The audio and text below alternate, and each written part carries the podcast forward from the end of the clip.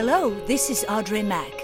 The Word of God says in 3 John 2 I wish above all things that you may prosper, be in good health, just as your soul prospers.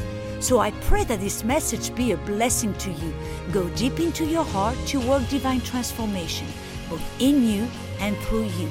So get ready, open your heart, and be blessed. So um, tonight we it's our third uh, session on how to hear the voice of God. We saw the first night that in order to hear the, the voice of God and communicate with God, we have to know number one, that God is a spirit and that we are also a spirit. That means that our relationship with God, to hear from Him, to approach Him and relate to Him, we have to know who we are in the spirit. Amen. And, and so that, that was the number one truth. That was that the foundation of our teaching. And then last week we talked about what is the number one way that God will lead us. You know, most of us, we look for, you know, for uh, the spectacular, but God moves in the supernatural most of the time. And we saw last week that the number one way, uh, even though God will talk to us through visions and through dreams and through some real spectacular ways, and God does it, and He's probably do- did it through in most of our lives. But the, the most uh, uh, important way or the major way that God will lead us is through the inward witness. We saw that the Holy Spirit will act as a witness. If you remember last week, we saw what is a witness. A witness, if you go to a court of law, what will a witness do? He will approve, look at the whole situation, hear all the facts from both sides, and then he will approve or disapprove. He will confirm what he hears and sees, or he will uh, um, uh, he will disapprove. Amen. And so we saw that the Holy Spirit will move upon your spirit because you are a spirit through the inward witness. He will witness and he will do that through the peace of God. We saw yesterday that when there is a lack of peace in your spirit, it means that the, the peace of God, the inward witness is telling you, don't go. It's a red light. It's a no go. Amen. Lack of peace. We said sometimes we have a hard time to sleep. Sometimes we toss back and forth in our bed. Sometimes we have a hard time making a final decision. We saw that that lack of peace is the, the, the, the way that the, the Holy Spirit will witness that you are not doing the right thing. We saw also that sometimes, even though you might know that you are uh, uh, in direction doing the will of God, there might be a lack of peace, but it, we saw last week that it can be like what I call an orange flashing light, meaning that God is telling you, yes, it is the will of God, but slow down. Timing is important. You see, you can be the right, doing the right thing at the wrong time. You remember Moses? Moses knew the will of God. He was called to deliver, but his timing was off. And the truth of the matter is that he was 10 years too early. Because the children of Israel were supposed to, to be in slavery for 400 years. And because he, he, was 10 years too early. He had to stay in the desert 40 years. And the children of Israel, the Bible said that they were under slavery for 330 years. Amen. And finally, we saw that the peace of God is like a, if you have abundance of peace in your spirit, it means that you are doing the right thing. You know, sometimes we know more about what God doesn't say. You know, I take comfort if I don't hear anything. If I still have the peace of God, He knows I'm doing the right thing. Amen. And, and sometimes we always want to hear something from God. If you don't hear anything, be at peace. You're doing the right thing. Amen. Hallelujah. And so, um, and we saw also the alarm, you know, uh, it's like emergency. The Holy Spirit is trying to, to wake you up, says danger, danger. Amen. But I want to encourage you, if you want to know more about that, to grab the CD, um, The Spirit-Led Life. But tonight I want to talk about uh, uh, the voice of, your voice of your spirit. Amen. We know the Holy Spirit speaks, but your spirit also has a voice. The Holy Spirit, who is a spirit, will speak to your spirit to communicate some, some things to you. You know, the difference between the inward witness and the voice of your spirit is that the inward witness witnesses and the voice of your spirit, the, the, that voice will speak to you and communicate a message to you. Turn with me to John chapter 16. John chapter 16. Verse 13 through 15. It says, however, when he, the spirit of truth has come, he will guide you into all truth, for he will not speak on his own authority, but whatever he hears, he will speak, and he will tell you things to come. And he will glorify me, for he will take of what is mine and declare it to you. And all things that the Father has or mine. Therefore I say that he will take of mine and declare it to you. The Holy Spirit will speak to your spirit. Amen. Um, you will not hear that, that message from the Holy Spirit or from, from your inward voice. You will not hear an audible voice. And most of the time that's what we're looking for. Because we are so, if you allow me, we are so carnal in that we're so dominated by the flesh, by the five senses. We think that God is going to talk to us through an audible voice. And yes, sometimes he'll do it, but it's an exception, not the rule when he speaks to you, it's not going to be spectacular, it, but it will be supernatural. Amen. Uh, why? Because God is a spirit. Remember, John 4 verse 24, he says, God is the spirit and those who worship him, who approach him, must do so in the spirit and in truth. Amen. And you remember in 1 King chapter 19, when Elijah was waiting to hear from God, there was a fire. There was an earthquake, but God was not in it. You remember, the Bible says in verse 12 that God spoke through a still small, small voice. Amen. And it's so easy sometimes to miss it. Because most of us, it's the still small voice. It's the, the, the God or the Holy Spirit that speaks to your spirit to communicate a message. And sometimes we miss it because we think, oh, that's just me. It's too simple. It's too easy. Yeah. It cannot be God, it's got to be me. Well, the truth is, yes, it is you, but it is the voice of your spirit. It is your spirit. Amen. And you know what I noticed by experience? I noticed by experience that right after you hear the still small voice, you hear the, the, the voice that's God speaking to your spirit, immediately the devil comes. Because the devil always comes to steal. I remember one time, um, I was in India and I was teaching in a Bible school on, on divine healing. And when I called the people to come forward to receive healing, there was a whole line. There was probably 200 students that came forward. And there was one of them who had um, glasses that were so heavy, they were like a Coke bottle. And you could hardly see his eyes. You know what I'm talking about? And so I'm walking, you know, I'm praying for the people, and all of a sudden, I heard the still small voice that said, Go back, because I, I was praying. He said, Go back to that one and spit in his eyes. It shocked me. And immediately I heard a voice that said, Huh? Who do you think you are? You trying to be you trying to act like Jesus? You trying to be Jesus?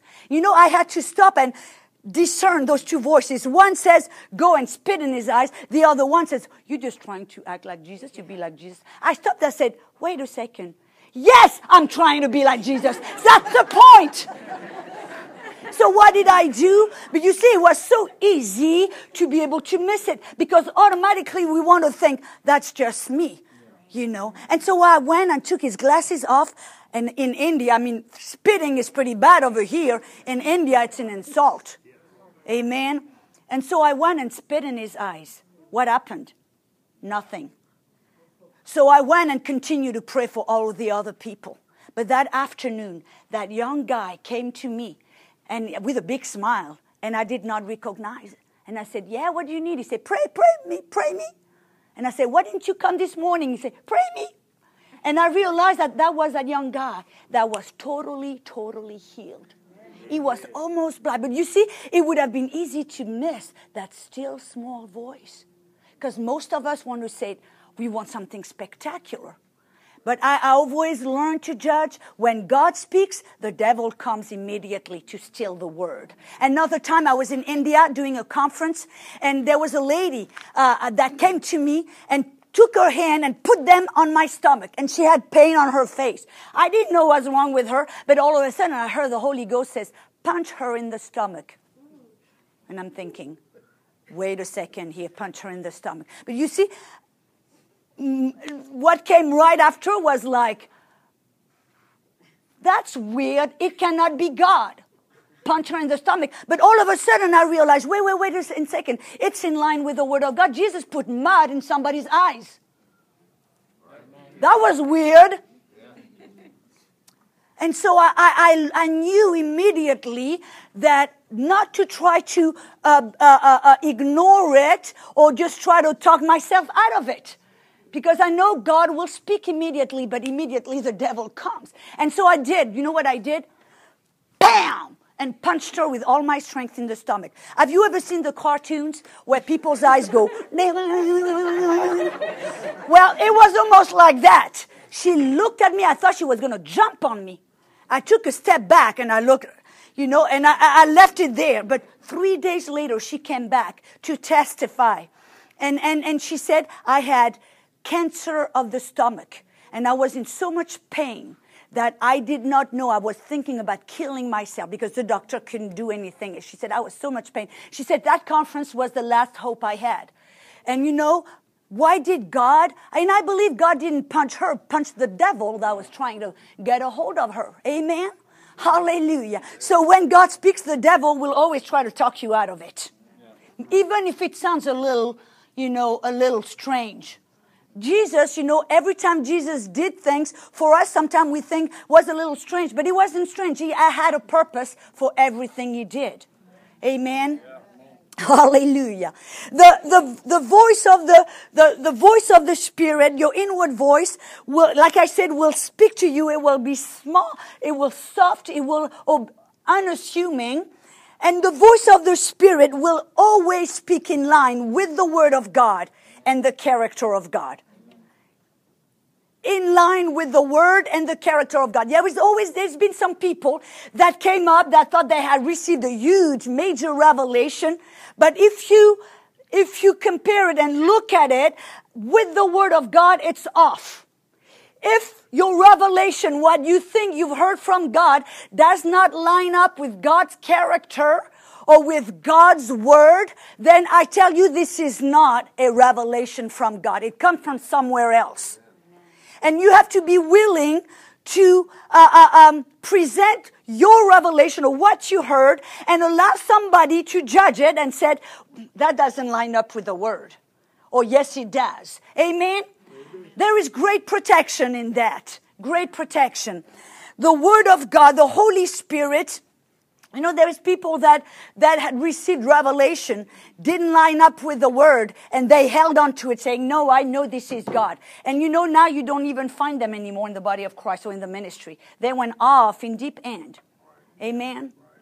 And, and, the, and you know, that's why the inward witness, if that re- revelation of what you hear eh, eh, eh, is the truth, the inward witness will confirm. Amen. Will approve the peace. There will be a peace. If there is no peace, it doesn't matter if you, you know, let me say something. This is how the Prophet Muhammad got all the revelation he had. If you've studied a little bit about him, he heard a voice. He heard voices, but there was no peace in his heart when he heard those revelations. And he said, I'm not in fear. I have torment. There was no, no peace in his heart.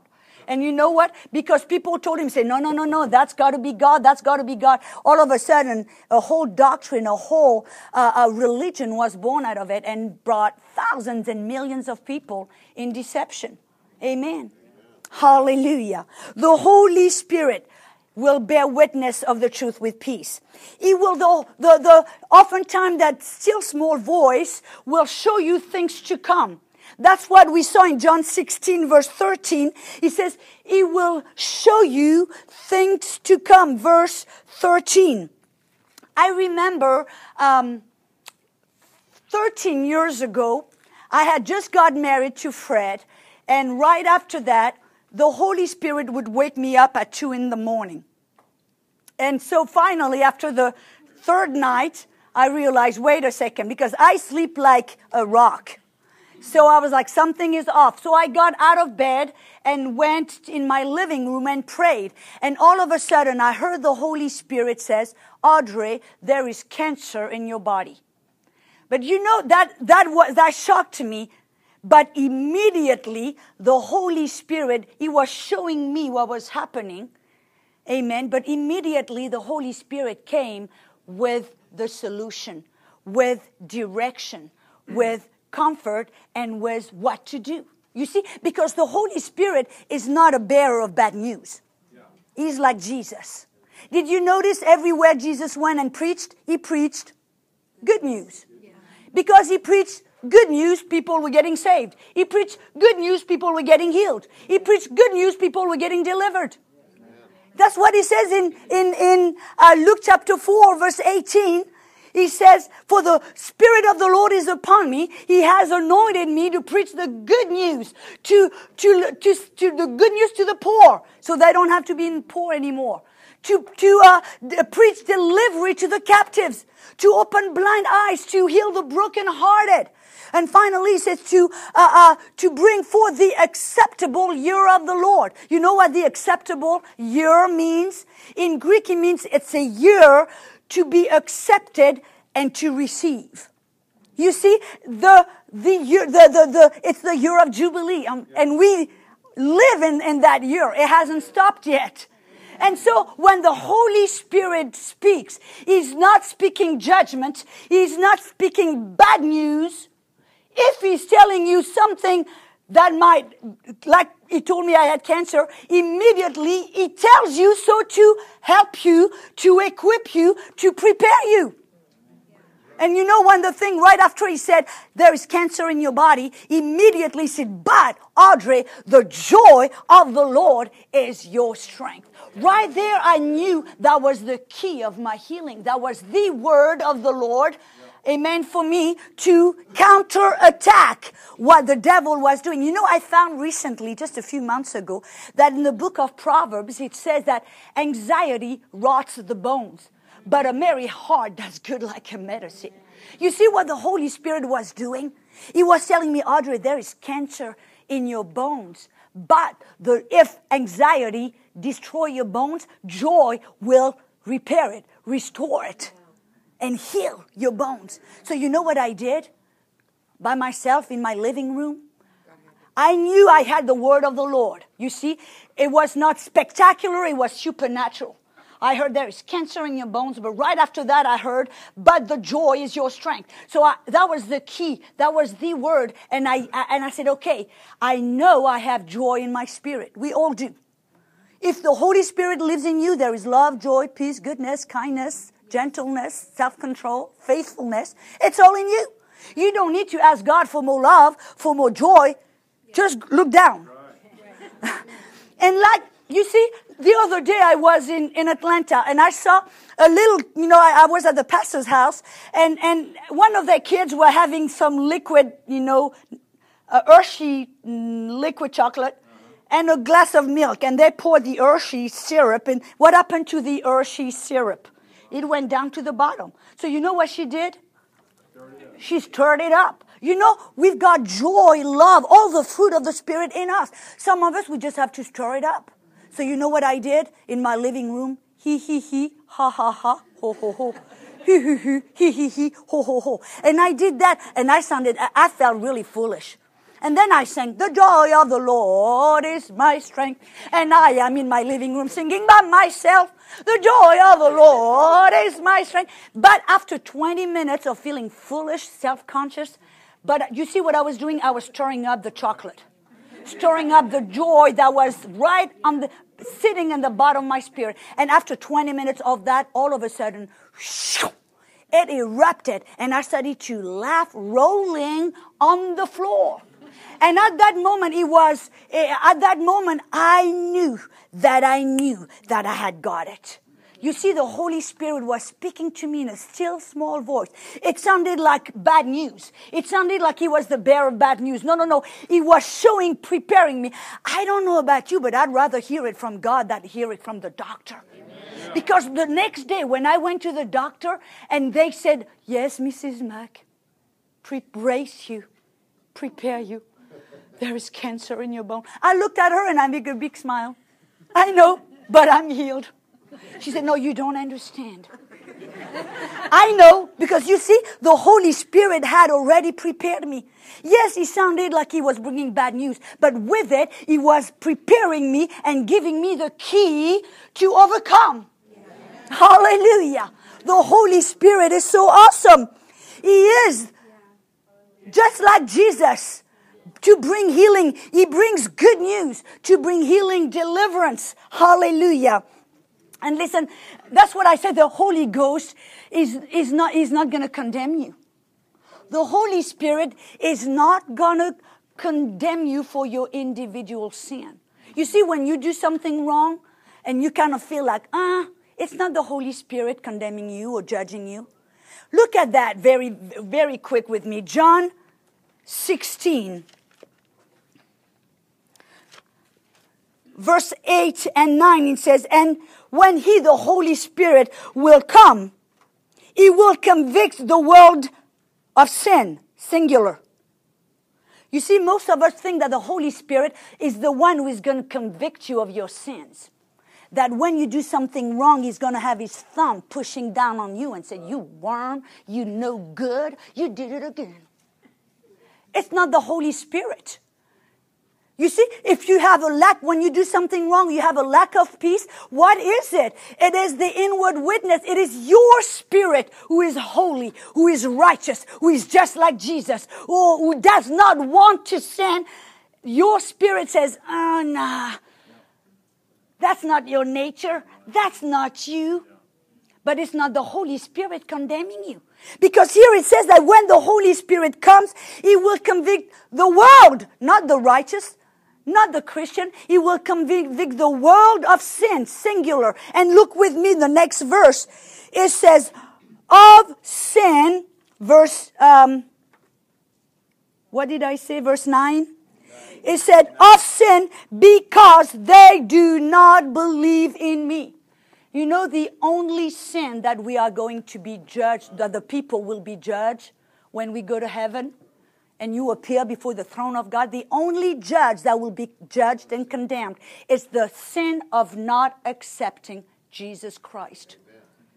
We're not going to be judged on the basis of, you know, different sins, you know, homosexuality, drunkenness, uh, uh, gluttony, you know, hypocrisy, whatever else. We, that's not what we're going to be. We, people will be condemned, will appear before Christ and be condemned for one sin. Did you accept Jesus on the basis of what he did on the cross? Or you didn't, you rejected him. Amen. So it's not the Holy Spirit that is condemning you, but it's your spirit that is not feeling comfortable because your spirit is holy and righteous and doesn't feel comfortable with sin. Amen. Because you have the nature of God. Amen. Hallelujah. And sometimes when, when the inward voice, when the spirit speaks to you, it will, it wants to communicate something to you. Sometimes it will do like I call like a impression, like a stamp. Have you ever happened to you where God speaks to you through your spirit and you cannot put any words to it? You try to tell somebody what God spoke to you, but it's like, I don't know exactly how to say it. Why? Because it's like God took his thoughts and went, made an impression on your spirit. Where all of a sudden you know exactly what he's talking about, what he means, but it's hard to put words to it because he just impressed it upon your spirit. Amen? Hallelujah. Uh, here again, when God uh, speaks to you, amen, it will always be in line with the word of God. And it will always come to lift you up, to get you out of a situation, to encourage you, to build you up, to deliver you, to heal you, to encourage you. Amen. That's the nature of Jesus. You, did you notice that Jesus, when he walked on earth, he never judged people for their sins? He never pointed out their individual sin. He said, Depart from me because you're an adulteress. He never did. Who, what is the, the sin that Jesus always pointed out and judged people for? The sin of not believing on him. And most of the people were the Pharisees and the scribes and the doctors of the law. But when people came, even if though they had sinned, he never went and said, "Wait, let me look at you." Well, yeah, you had a bad thought yesterday, and um, today I saw you took two more pieces of bread, more than you should have, and uh, well, you, I see you had bad thoughts, and well, yeah, you did a little lie, didn't you? He never did. That is the na- That was the nature of Christ. And you know what Jesus said? I am sending the Comforter, one identical to myself. So the Holy Spirit is not gonna look at you with a big, you know, magnifying glass to try to, you know, dissect you and try to say, you're not, you know, you did this and you did that and you didn't. No. It's, it's very silent in this Catholic church tonight. but it is true. We have that concept that the Holy Spirit is there to examine us.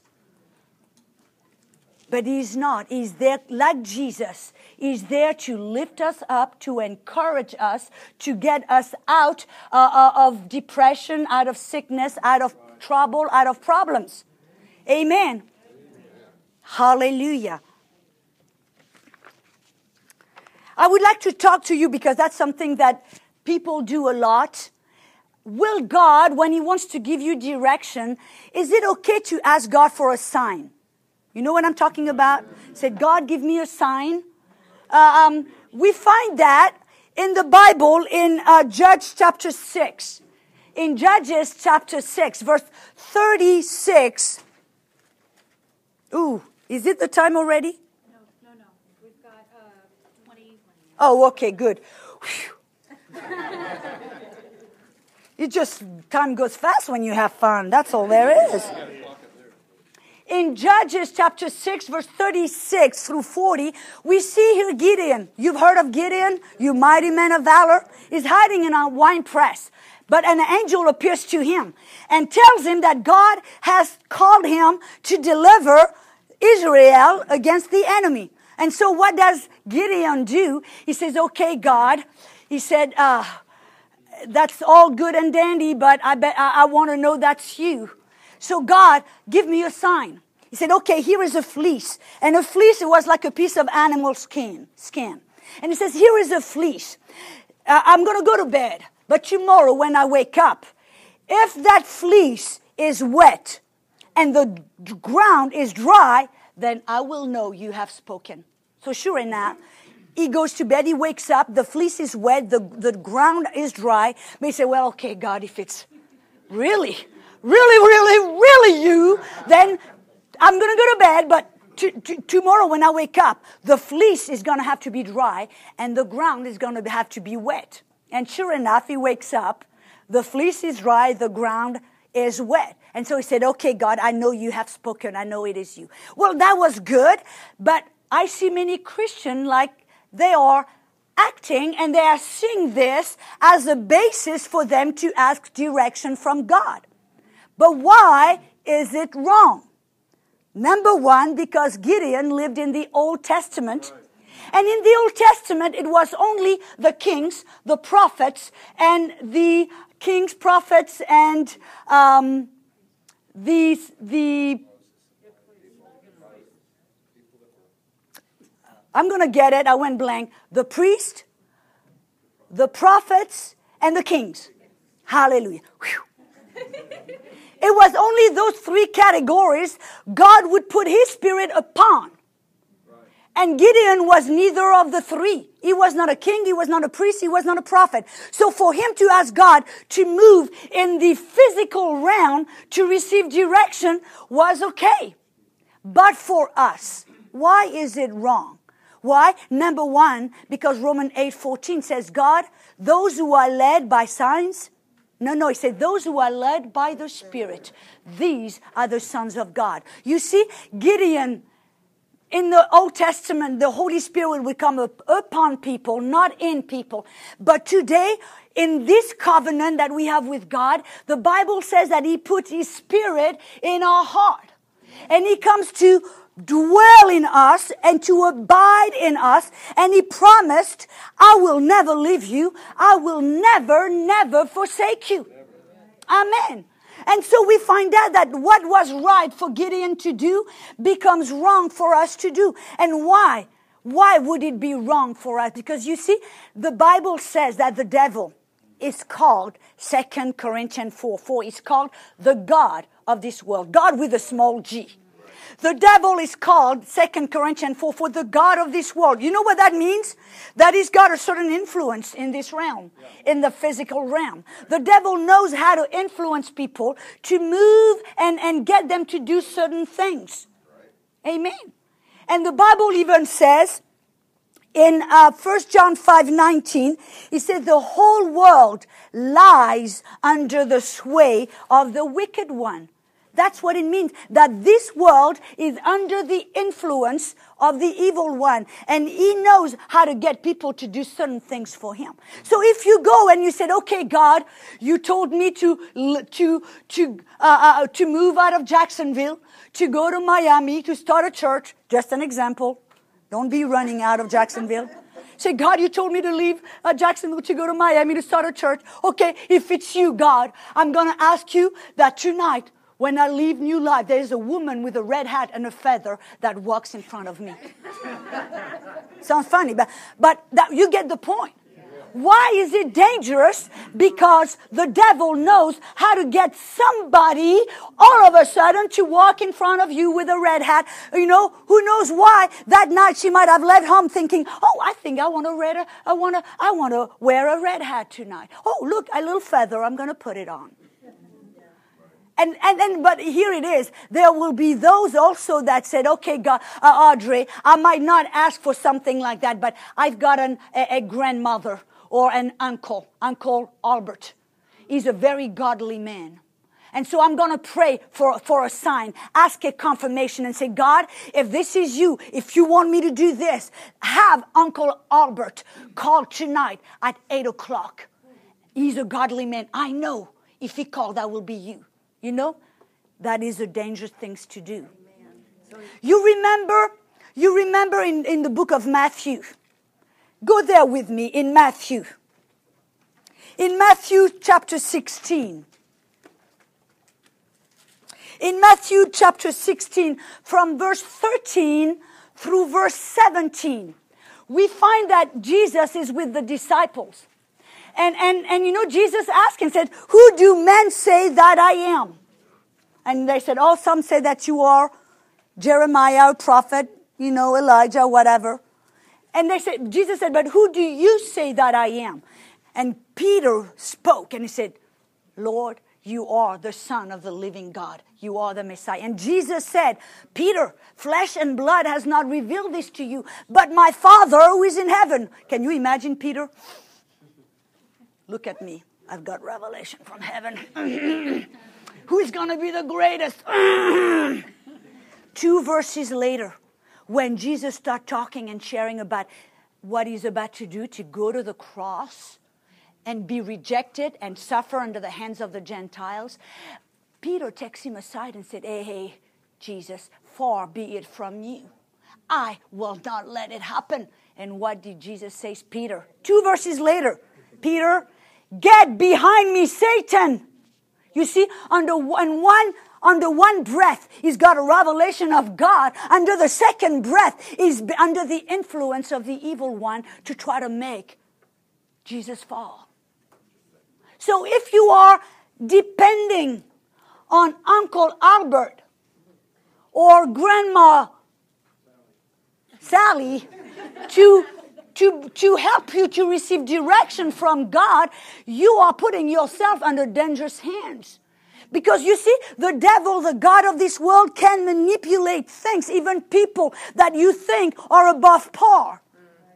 But one thing the devil cannot imitate is the peace of God, the still small voice of your spirit. He cannot touch that. He cannot imitate. And that's why in this new covenant, we are, have to uh, relate to God, approach God, listen to Him from spirit to spirit and get away from the, the physical realm.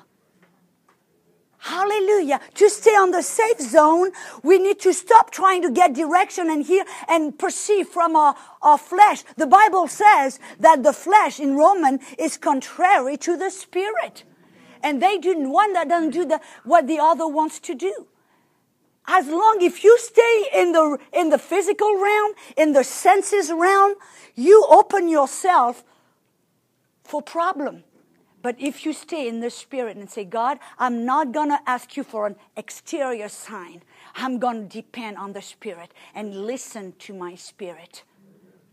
And you know, hallelujah. That is a, a the best way to receive direction. Hallelujah. Amen. amen. Thank you for that one amen. And listen to this. In Matthew chapter 12, verse 39. How many of you know that Jesus doesn't tell fibs? Doesn't, amen? Matthew 12, verse 39, Jesus declared, An evil and adulterous generation is one who asks for a sign. Yeah. What is an evil and adulterous generation? What is an adulterer? What is an adulterer? An adulterer is somebody who's married, who has a wife at home, right. but think that's just not enough. I've got to have something else on the side.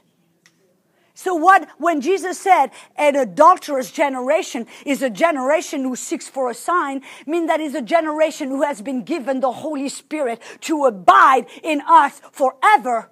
But we said, ah, that's not enough. I just want something more. God, give me a sign. It's good. And that's what Jesus said. He said, he said, an, an adulterous generation is a generation who has been given the spirit of truth to abide in you, to guide you into all truth, to show you things to come, to protect you, to help you. But you are saying that's just not enough. We want a spectacular sign. We want something more. Give us a writing on the wall. Give us a sign. Give us something more. But nobody like this in this room, right? We are sons of God who are learning to be led by the Spirit. We don't trust our five senses. We don't trust our flesh. We don't trust Aunt Sally and, and uh, Uncle Albert. We trust the Holy Spirit. Hallelujah. Another question that goes a lot in the body of Christ. Is it okay for us to ask to look for a prophet to get a word of prophecy? Please excuse me if I'm going to step on a few toes. But there is that trend in the body of Christ that says, I need a word from God. So I need to look for somebody. I need to look for a prophet. I need to look for a, a you know, Oh, I, am going to send a thousand dollar on TV to get a word from the preacher. Why? Why is this just not right? Like I said before, because you see, under the old covenant, we do find that. That people went to the prophet to get a word from God. But here again, people were spiritually dead. They could not hear from God the only three groups of people who were anointed, who had the Spirit upon, not in, but upon, were the priests, the kings, and the prophets. And so it was natural and normal for people under the old covenant to go and run to a prophet to receive a word. But under our new covenant, amen, the ministry of the prophet is totally different. They operate totally differently. You see, under the old covenant, it is the prophet that was giving direction to the people. Under the new covenant, the prophet gives direction to the body of Christ in general. But does it mean, does it mean that it is wrong to receive a word from a prophet? No. That's not what I'm saying. Because yes, there might be time where God sees necessary to give you a word f- through a prophet or through somebody a- a- in the body of Christ not automatically called to be a prophet, but somebody might give you a word of knowledge or a word of wisdom. Amen. Or a, a, a prophecy, which is really for encouragement, edification, and exhortation. Amen. But what I'm saying here, even though God might give you a word through a prophet, I believe it is wrong for us to seek it, to go from one conference to another conference looking for direction through a, a, a, another person when really we have the Holy Spirit.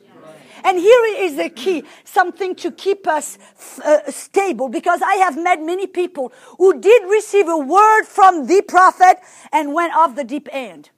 When you receive a word, they safeguard when you receive a word from a prophet or from somebody else who is speaking into your life, number one, it has to be in line with the word of God.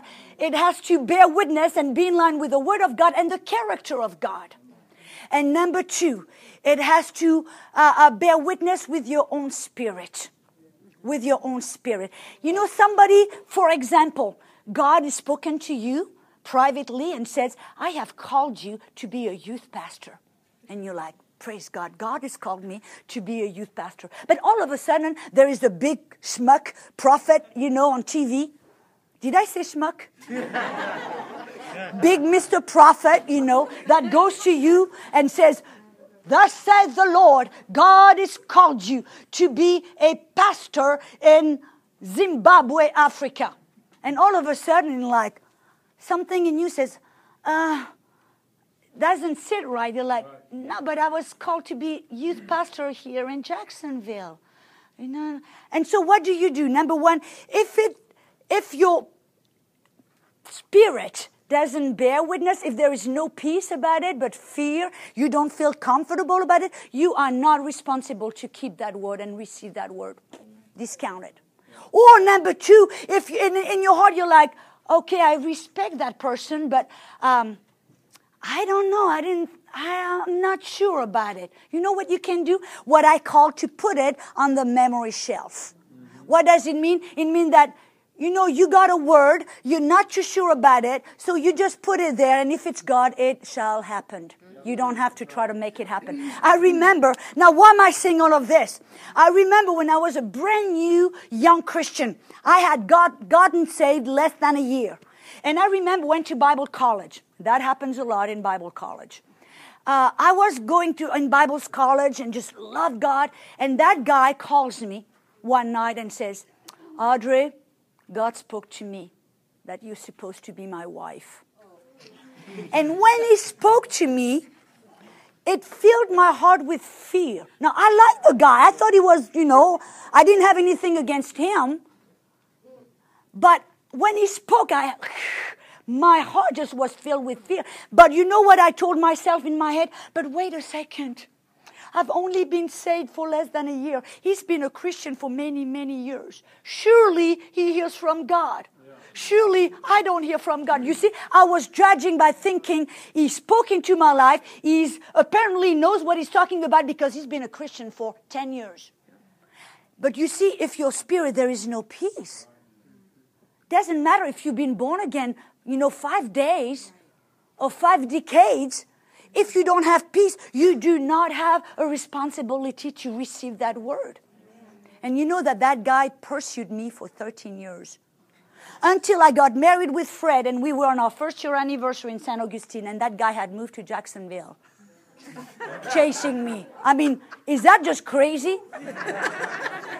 He wasted his life because he heard a word from God who didn't come from God, but he was persuaded that was from God. But you see, it filled me with fear. Mm-hmm. Now, and another, and another example, I had one time I was, like I said, I was a brand new, I mean, like what I'm, let me add this. You see, you might get a word from somebody that you trust you might get a word from somebody who, who is a, a big ministry, somebody that you trust, somebody that you love. But if that word they speak to you does not bring peace to your heart, or if it just doesn't, it fills you with fear, do not accept it. Because I have met people who received word like this and said, you know, yeah, you're supposed to be my wife or my husband, or you're supposed to do this or that. And they said, Well, they they're a big ministry. They should know better. They did not trust their own spirit. And they ended up doing that and it was disaster. Disaster. People who ended up marrying the wrong person and amen. And so trust to your spirit and the peace of God. Even if it's big ministry on TV, you know, or somebody that you trust. If what they speak just does not sit with your spirit, doesn't bear witness, just do, do, do not accept it. And now, here is another example. Uh, um, I was a young Christian and I was in a big church in Tulsa, Oklahoma. And, and the pastor was a wonderful man of God and uh, I trusted him. But that day he came, you know, he was ministering. We, I was traveling with the ministry at the time, and he came to minister to the team, and he spoke a word to me, and he says, God is calling you back to your own people. Well, you know, it kind of troubled me a little bit because I knew, number one, that when I came to the United States, God had spoken to me that this is, was home. And number two, that God had called me to be a missionary to the, you know, to the poor, to the third world nations and, and to the spiritually malnourished. So I was like, going back to France because that's where I'm from.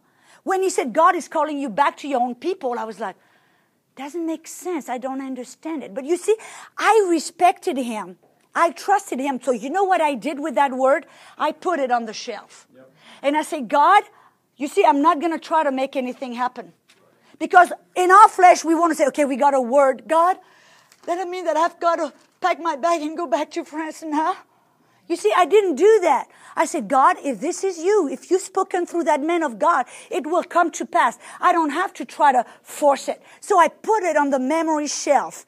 And 10, 20 years le- later, 20 years later, almost to the day, I was, I was in Switzerland teaching in a Bible school. And I'm there behind the pulpit teaching in French. And as I'm teaching, all of a sudden I hear the Lord speak for, and says, this is what I spoken to you 20 years ago. I have called you back to the French speaking people of the world.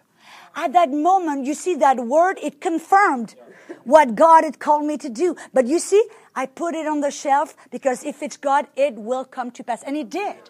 And it did. And that word actually really uh, uh, uh, uh something that God is doing through my ministry right now.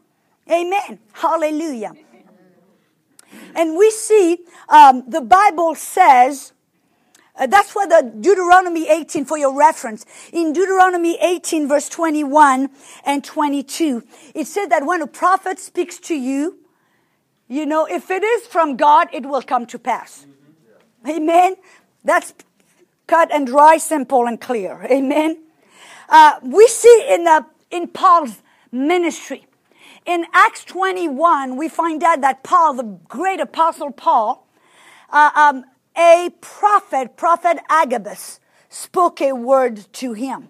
It's found in uh, uh, Acts 21 verse 10 through 14. The prophet Agabus took Paul's belt, tied his hands with it, and said, the men who, who whose belt belonged to shall be brought tied up.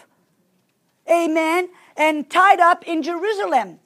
But you know, that word that was spoken to a prophet, by a prophet to Paul, confirmed what Paul already knew in his spirit.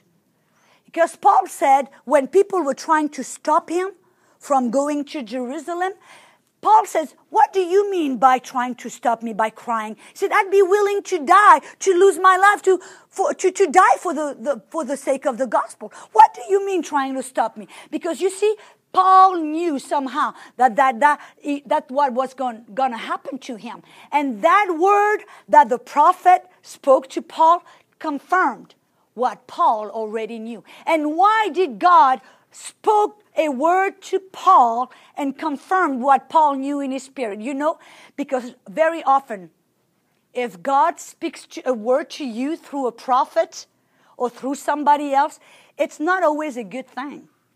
Number one, it's maybe because you're hard of hearing. Ouch. Or number two, because you are getting ready to go through a very tough time, a difficult time. And you need that word to keep you stable in the will of God. Amen. That's the reason why when Paul was on that boat, you remember, and there was a storm, Paul was stable through the storm, was stable through the, the everything that happened because he knew I'm supposed to go to the other side. I'm supposed to appear before Caesar, before kings in Rome. And he knew Paul that the, the, what God spoke to him through a, a prophet kept him stable in the will of God. Kept him stable and knew to prepare him for, for what was ahead. Amen. Hallelujah. Matthew 13, 15. Matthew 13, 15. The Bible says, let me turn to it. Because you see that, that's a mentality. You know, everybody said, I want a word. I want a word. You know, if you get a word from God every five minutes, it's not a good thing. You know why? The Bible says in Matthew 13, let me turn to it in Matthew 13 verse 15, it says, For the heart of these people have grown dull, their ears are hard of hearing, and their own eyes they have closed. It's possible to be hard of hearing, dull of hearing. And God has to use somebody else to get through to you. Amen. Hebrew 5:11, same thing. Hebrew 5:11.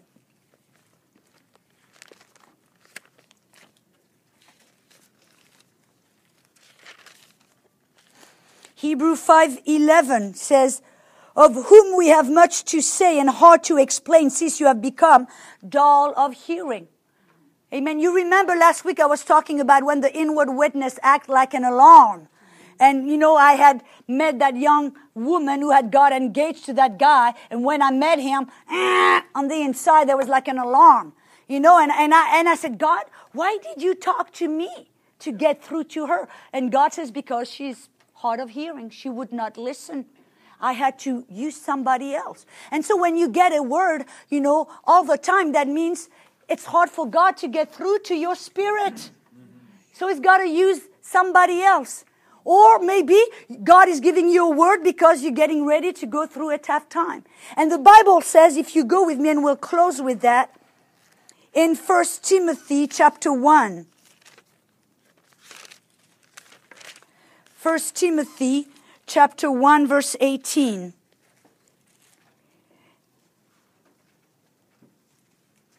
Mm, I don't think that's it.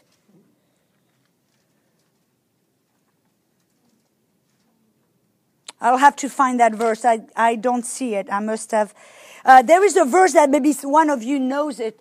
There is a verse that says, when Paul told Timothy to wage the good warfare with the word of God that was spoken to him.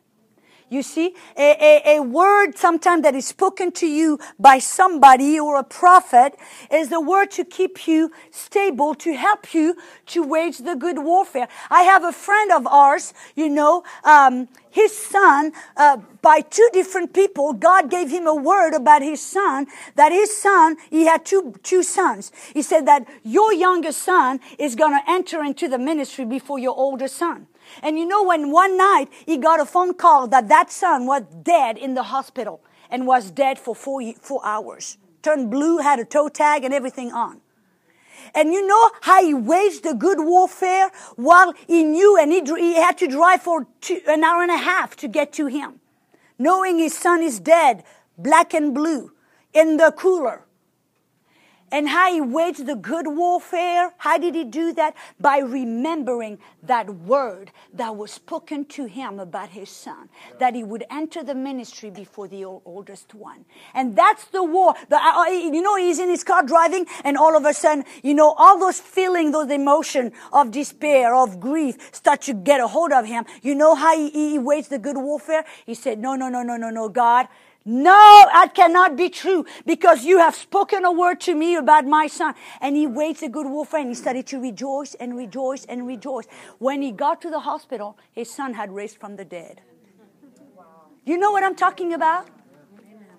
Waging the good warfare with a word of prophecy. And I remember one time, and, and uh, I was, you know, it seemed to me, I was always in meetings and people were giving words word to this, word to that, and I would never get any words. oh, good. Uh, uh, God, everybody's getting a word but me. Uh, you know what the Holy Spirit told me? He said, Audrey, I don't need to speak to you a word from somebody else because I can speak to you directly. I felt better. It was a compliment. So be comforted, be encouraged. If you're not getting a word from every five minutes from somebody, no trouble on the horizon, and you're not dull of hearing. God is speaking to you directly. And it's not hard to hear his voice. Amen. But you have to just go into your spirit, listen to your spirit. Amen. Hallelujah. Is that you, Aaron? Oh, my friend from, glory to God, from Lake City. That young lady had, for how many years, Aaron? Come, come, come quickly. Run. Is that okay? It's a good testimony. That young woman, for how many years? 10 years, she had fibromyalgia and chronic fatigue. And look at her. Autoimmune disorder. She, she was in bed half, half of her life. Uh, half of the 10 years, basically. Half of the 10 years she was in bed. But that night I was preaching in Lake City. And that night, before I went to the meeting, I had prepared a message. And, and I'm driving, and all of a sudden I tell Fred, I said, I don't know why I don't feel no peace. I'm not supposed to preach on that. I think God is wanting me to reroute. And I ended up going and preaching on faith and healing. And though she got, she, and she's exhausted, tired, she can keep her eyes open. And, and, and the night before, oh no, that before she went to church, she was so fatigued she couldn't even uh, uh, stay awake. Before she went, she just heard a small little voice that said to her, I want you to wear blue tonight. The only blue shirt that she had was in the dirty laundry. So she got it out of the laundry, put it. She said, I didn't care. That's what she said. I didn't care. I just was going there. So she dragged, she went in the church. She sat. And while at the moment where she's getting ready, she's thinking, I can stand here. I'm tired. I'm going home. She was just getting ready to get up and to tell her mom to take her back home. I'm preaching. All of a sudden I says, did God tell you to wear blue tonight? it, she just woke up. She went, Oh my gosh! God got her attention. And that night, not only did she get healed, she got the Holy Spirit speaking in tongues. And that very night, uh, uh, she walked around her house for three three hours, right? A long time. A long time on the phone. And then the week after, you went to where? North Williamsburg, Virginia, and toured. And walked up and down stairs carrying her, you know, nephew up. And look at her, she's doing really well. And now she's preaching. Hallelujah. It's, now it's, it's nine months, and I haven't been sick a day in nine months. Right. And plus, she was allergic. She was allergic to a whole kind of food. Yeah, tons of food. I was allergic to Woo! meat, corn, soybeans, chocolate, on and on and on, tomatoes. Uh, uh, caffeine, and now I'm eating anything that I want to. So. and she's preaching. You still preaching, girl? Yeah. Hallelujah. Go and tell the world what God has done for you.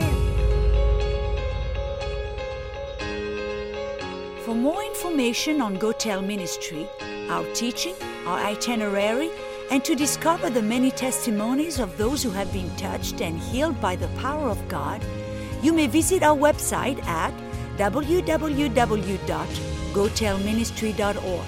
And remember that Jesus came to give you life and life in abundance.